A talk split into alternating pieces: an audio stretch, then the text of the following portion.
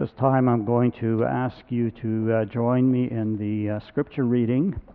Now I'm going to uh, read a few verses before the part that I'm speaking from this morning, just so we get a sense of the context.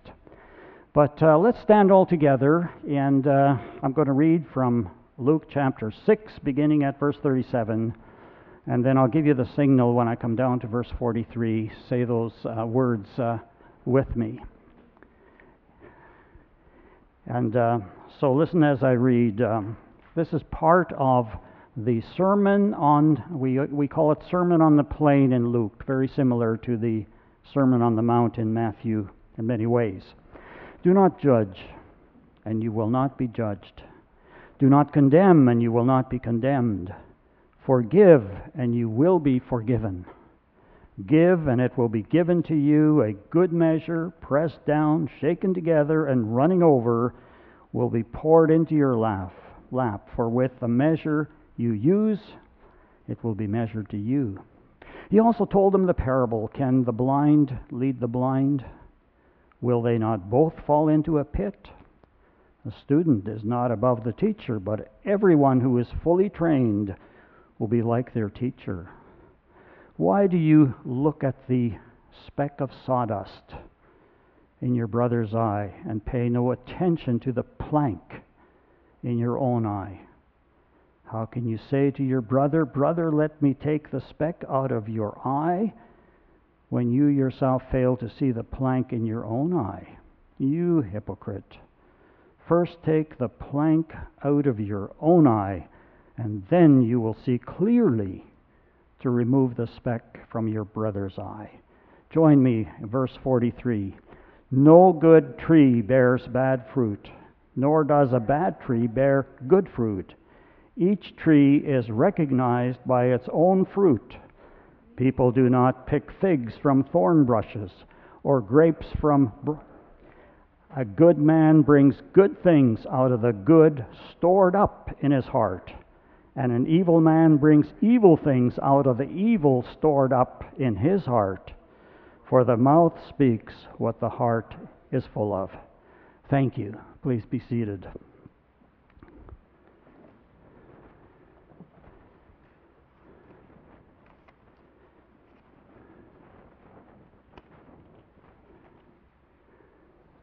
C.S. Lewis has a well known statement that the purpose of Christ coming to this world was to produce little Christs. His way of describing the reality that Christians are to become Christ like. Uh, Dallas Willard was a Christian leader, passed away about five years ago, but he was very concerned about Christ being formed in Christians. And uh, addressing the disturbing question why don't Christians look more like Christ? And then he said this pastors need to redefine success. The popular model to, of success involves the ABCs. The ABCs A, attendance, okay? And B, buildings. And C, cash. And then he says, instead of counting Christians, we need to weigh them. Hmm. Instead of counting how many, we need to consider do they have substance? We need to weigh them. He says we weigh them by focusing on the most important kind of growth love, joy, peace, long suffering, gentleness, goodness, kindness, and so on fruit keeping with the gospel and the kingdom. And you know, ultimately, it comes down to the heart. What has happened to the heart? And in the passage we're looking at today, Jesus is talking about the heart. After these many instructions related to what we say, you know, the Sermon on the Plain, where he talks about some pretty radical characteristics of the Christians. I mean, they're the kind of people who love the money, love the enemy. They're the kind of people who go the second mile for people, the kind of people who forgive, because they know that they're sinners themselves, so on. Then he, then he gets into the heart, the inner character. And he gives this parable, this one about tree producing fruit after their kind. A good trees, uh, trees producing good fruit, bad trees producing bad fruit. Briars, he says, do not produce grapes, nor thorn bushes do not produce figs. And then in verse 45, he interprets the parable, saying that a good man brings good things out of the good stored up in his heart, and an evil man brings evil things out of evil stored up in his heart. For the mouth speaks what the heart is full of. And, uh, you know, there's a lot of emphasis. Still having trouble with this, sorry. How is that now? I think, the, okay. Uh, I need help, and thanks, I'm thankful for it. There's a lot in scriptures about the heart, an awful lot, an emphasis. Uh, for example, 1 Samuel uh, 16.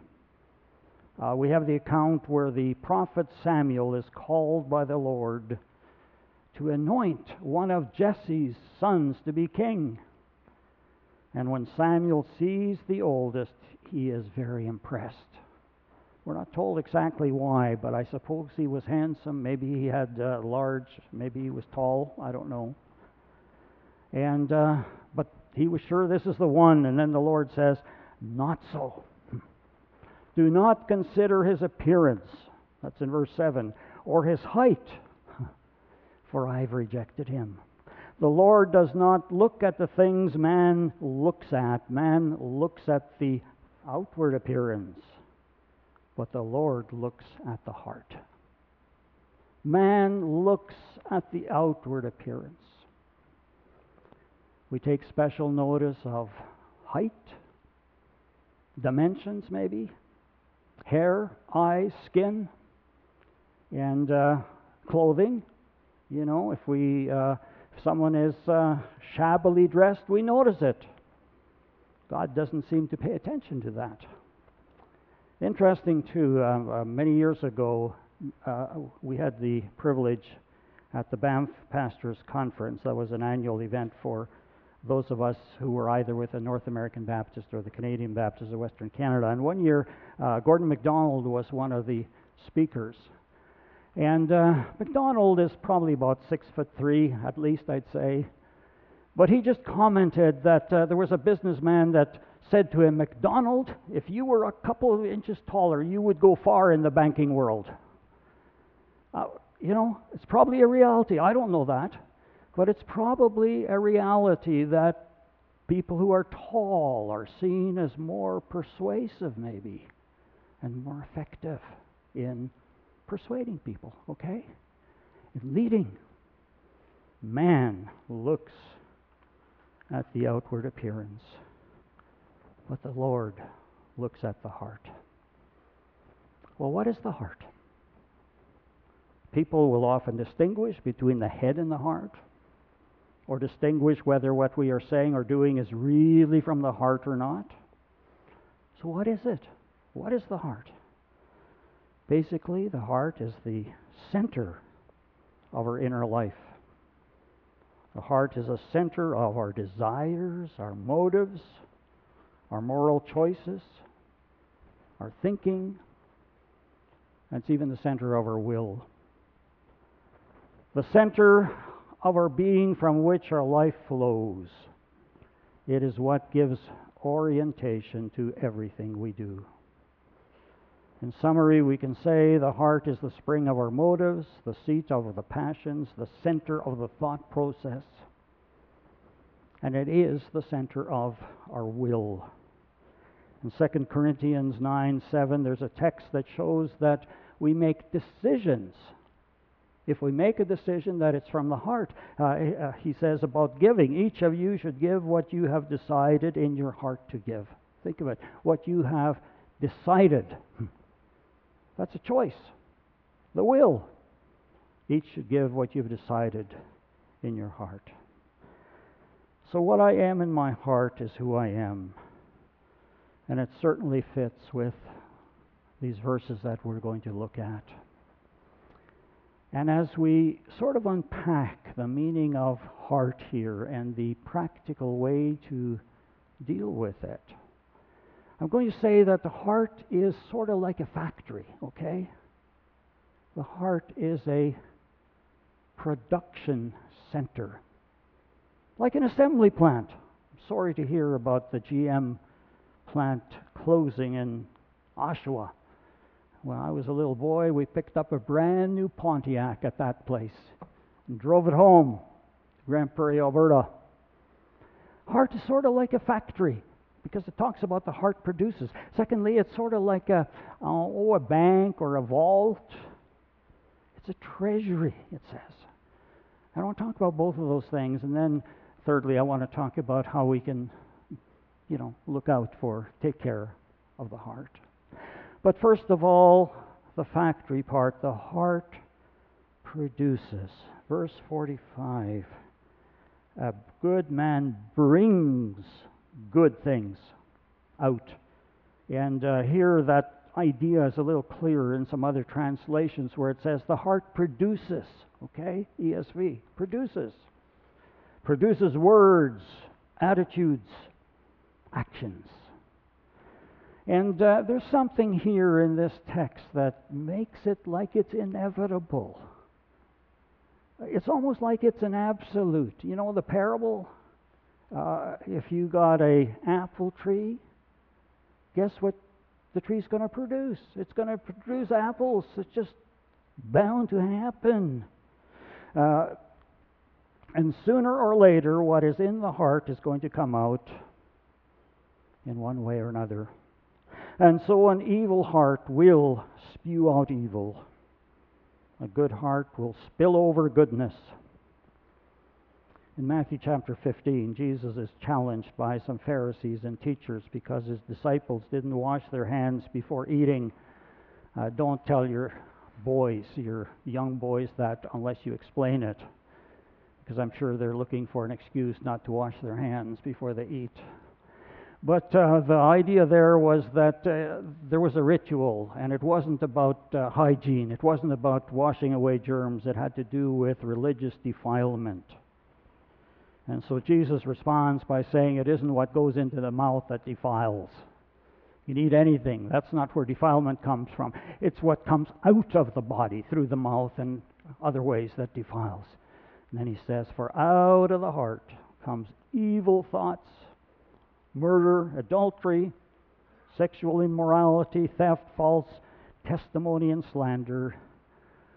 These are what defile a person but eating with unwashed hands does not defile them.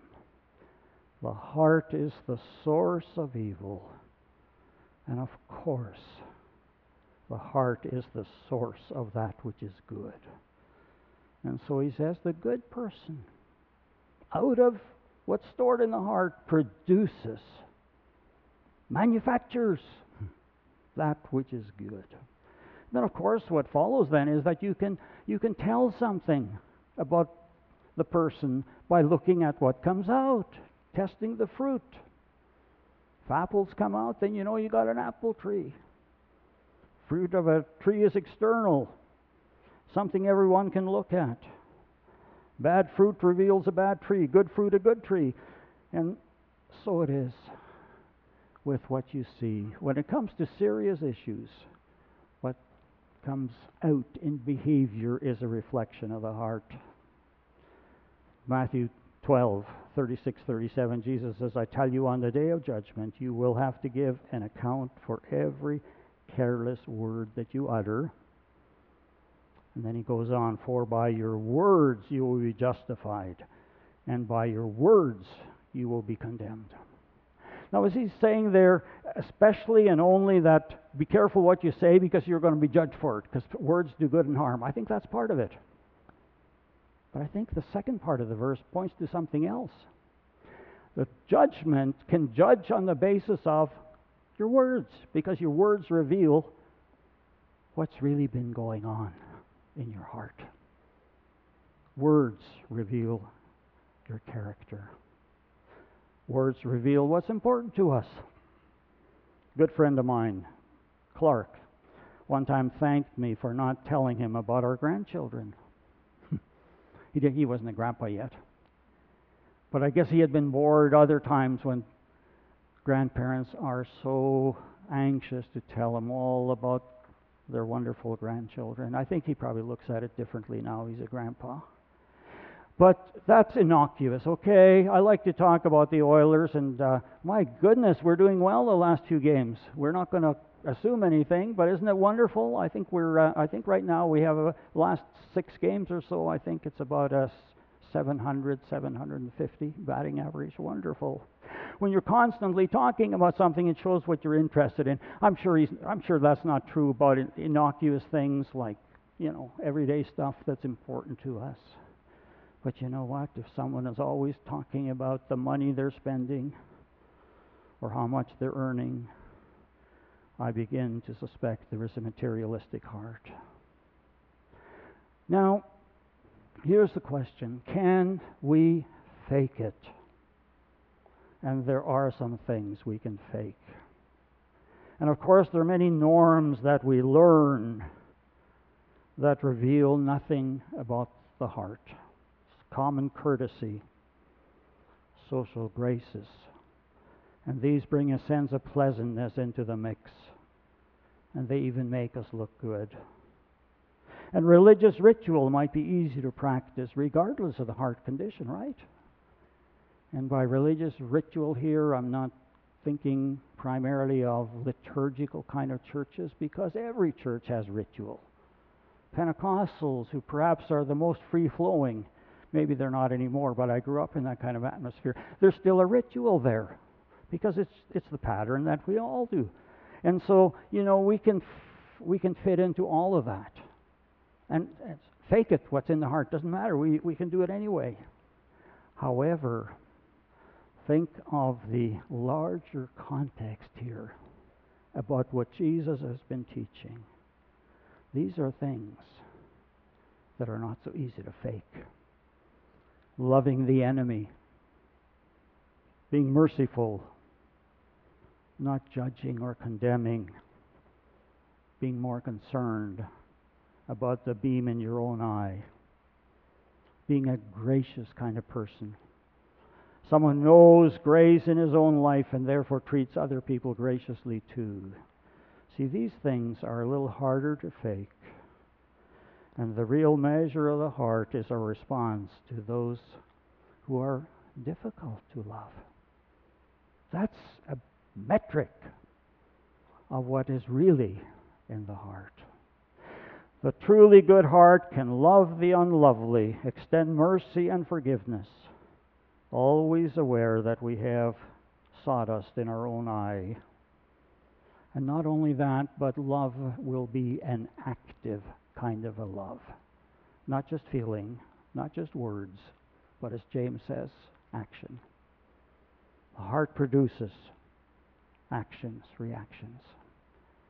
But secondly, the heart is like a treasury. He says, uh, you know, stored up. A good man brings good things out of the good, stored up, stored up in his heart.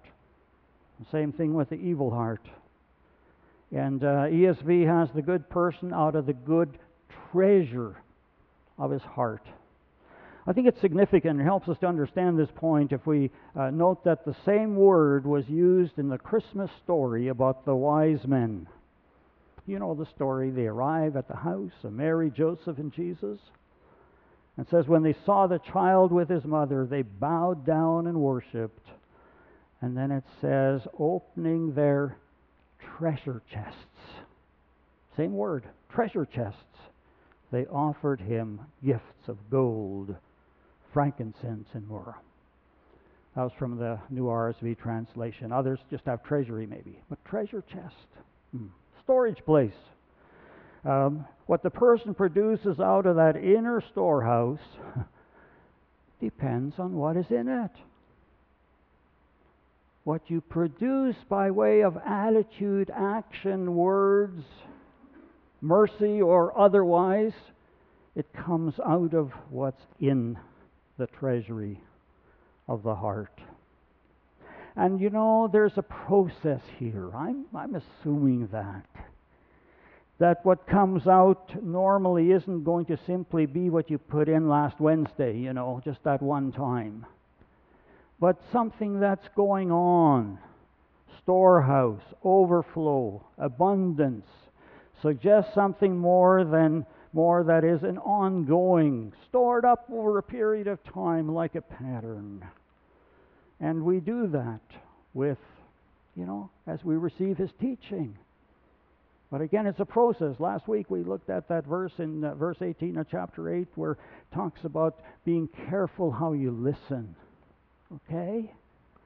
Being careful how you listen to God's Word, His teaching over a period of time, and, and of course how you respond to that. See, that, that's storing up something in the treasury of our heart. And so, what we take into our minds, what we experience in our relationships, what we do in response to what happens to us, how we respond to suffering, which can make us either better or bitter, depending on how we respond. What we choose to dwell on, process of the treasury being stored up, okay? Stored up in the treasury. And uh, how do we respond to people who wrong us? Spirit of grace or a spirit of revenge? Every time I experience any and all of the above, it goes into that treasure chest. All becomes part of the mix in that storehouse. And that in turn affects what I am becoming. And sooner or later, what is in there will spill out those experiences. And so the question for all of us today is to simply ask what is going on? What is going in to the treasury of my heart? What am I putting in there through my experiences and through the way I respond to things? Thoughts of gratefulness? You know, we heard a lot of that this morning. Or thoughts of self pity accepting people as they are in their inevitable imperfections, or a critical spirit, forgiveness or resentment, perverted pleasure or purity. The heart. It produces, but it produces on the basis of what's gone into the treasury of the heart. Well, do we take care of our heart? How do I take care of my heart? And many of us take care of our physical heart in different ways exercising, cardiovascular exercise perhaps. I've been jogging and walking briskly, I think, all of my adult life. Didn't keep me from needing a pacemaker, though, so I don't know. But I'm still doing it. And I know I'm better off because I'm doing it. We, we want to take care of our hearts, our diets, our exercise, our checkups. But how about that spiritual character heart? It would seem that since I am responsible for my behavior, which comes out of the treasury of my heart, then, uh, well, I must have a responsibility there. Because we do hold people responsible for what they do. And that means I need to stop the blame game. Bad actions come from the heart, and the heart is me. Many of you are familiar with this uh, line from Julius Caesar. Uh, the fault, dear Brutus, is not in our stars, but in ourselves. We are underlings. We are responsible. I can't control how others treat me. I cannot control many of my circumstances. But the way I respond is my responsibility. Well, if I'm responsible for my heart, then I need to take care of it.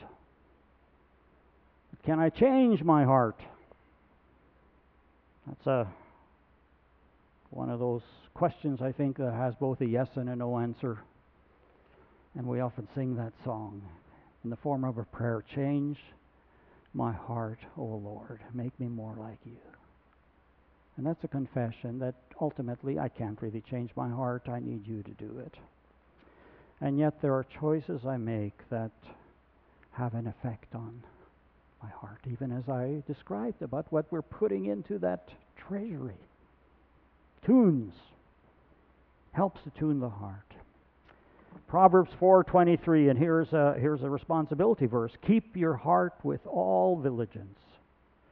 Keep your heart with all vigilance, for from it flow the springs of life. Seems like I have something to do with it. Jesus said, Lay not up treasures on earth, but in heaven. And then this reason for where your treasure is, there will your heart be also. You know, is he saying there that you're going to lay it up? If your heart is there, then you're going to lay up treasure. That's not the way I read it. I think that's true.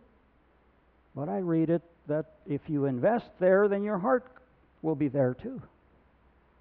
If I invest in you, pretty soon I start to care about you. If I minister to you, if I serve you, I start to care about you.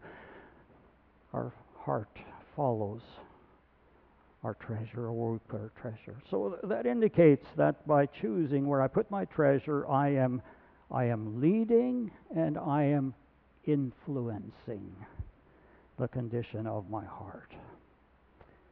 David said in Psalm 119, 112, he said, I incline my heart. I incline my heart to perform your statutes forever to the end. And again, it sounds like something he took responsibility for. He chose the leaning of his heart. And so, yes, I can make choices that influence my heart for better or for worse. I, I want to be careful to say that only God can ultimately change the heart. But the choices I make have an influence upon them. How then do I care for my heart? And I would say that all these things related to following the Lord, the teachings, responding, hearing God's word together, and supporting one another, uh, what we call spiritual disciplines, prayer, uh, all of these things influence a way of taking care of the heart. One, one reason why we really need the fellowship of one another. It's a way of taking care of the heart. I just want to mention three things here how to take care of my heart. Number one, I need to make sure that Christ has my heart. That's the starting point. Acknowledging that even though I am responsible, I simply am not capable of having a truly good heart without the Lord, so I surrender my heart to Him, making sure that I'm a committed follower of Jesus Christ. And that means giving allegiance to Him, which in turn calls for denying self and carrying the cross. Luke 9:23. Whoever wants to be my disciple must deny themselves and take up their cross daily and follow me. Daily. Daily denying our it's not about whether you have that extra cup of coffee or not. It's not about that. That's too easy, okay? Well, maybe it's not so easy, okay, for me. But it's not really about that, but it's about denying selfishness and self centeredness, okay? I want to look out for number one, that's selfish. I want to be in charge, that's self centeredness. Denying that and looking outward and even sacrificing for the sake of others. That's living a cruciform life. And so, do you suppose that over a period of time, if we do that daily, approach life that way, an outward focus because I'm denying self, I care about others, you suppose that would make a difference in what's in the treasury of our heart? I think so. Well, that's the one thing. And then the second thing I want to say, and that's uh, something we read earlier from the preceding context. And, uh, and that, I'm thinking especially of that thing about taking the plank out of your own eye. It says in, in verse 37, he says, Do not judge, and you will not be judged. But then we come down to verse uh, 41. Why do you look at the speck of sawdust in your brother's eye and pay no attention to the plank in your own eye? You know, that's powerful.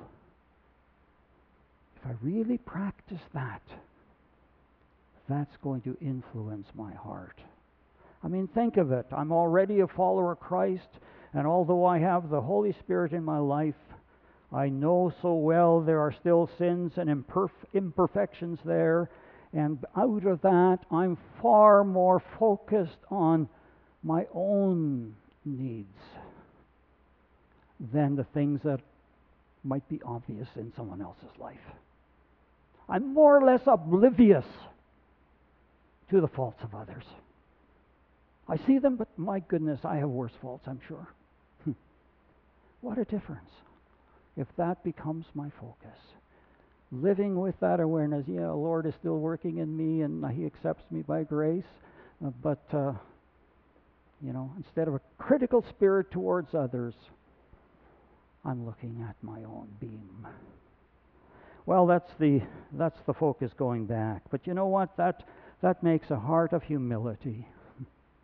You know, and it makes for a heart that says I'm dependent upon His grace, and therefore I freely give my grace, treat others with grace. Then I go ahead, go to the next one, going ahead, and that is the context that follows. And there we see he gives the parable of the wise man who built his house on the rock. And who is the wise person that does so? He says, It's everyone who comes to me and hears my words and puts them into practice. Ongoing obedience to his teachings. Um, you know, maybe that's the bottom line. Obedient to his words. We live in a culture, and we heard about it in Sunday school class this morning. We live in a feelings kind of a culture. Uh, and it's a culture that tends to assume that the heart is all about emotion and feeling. And I've shown you from Scripture, no, it's the whole inner person. But if it feels right, it must be it must be okay, sort of thing. But the other part of that culture, okay, feelings culture, and the other part of the culture, and I think that was uh, also mentioned by Jim this morning. Nobody has a right to tell me what I have to do. I am the captain of my soul. I will do it, Frank Sinatra, I will do it my way. A culture that is feeling oriented, a culture that is anti authority. And yet Jesus is saying that the one whose house is solid is the one who hears my words and puts them into practice. Being under in this anti authority age, I yield my allegiance to Christ. I am under his authority.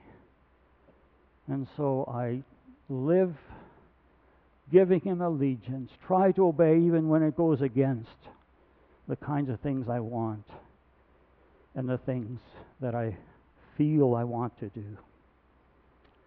Well, there's a connection in Scripture between obedience and the heart. Acts 13:22. God said about David, "I have found David, son of Jesse, a man after my own heart." Okay, but what follows? He will obey. He will do everything I want him to do. After my own heart. A person with the right kind of heart, he's a person who will obey my teachings. Okay? And so, how do I take care of my heart? Well, I look at my own problem first rather than someone else's. And I obey. In Psalm 86:11, David prays, "Teach me your way, O Lord, and I will walk in your truth. Give me an undivided heart. Hmm. What a prayer. Give me an undivided heart that I may fear your name. Let's pray, and then we want to sing a wonderful song about, about related to this. Lord, we you've not only given us responsibility, but you've given us grace. And so, Father, we gladly embrace that grace, recognizing, acknowledging, expressing that we need your grace. Because there's a lot of things in our heart that, you know, we're not there yet, but we want to make process. And so thank you for offering us that grace. Father, we embrace it. And now may we go from here really committed to being more Christ like and to offering grace to those who are around us. And may we also go here alert to the new things that you want to teach us as we make progress in following Jesus Christ, in whose name we pray. Amen.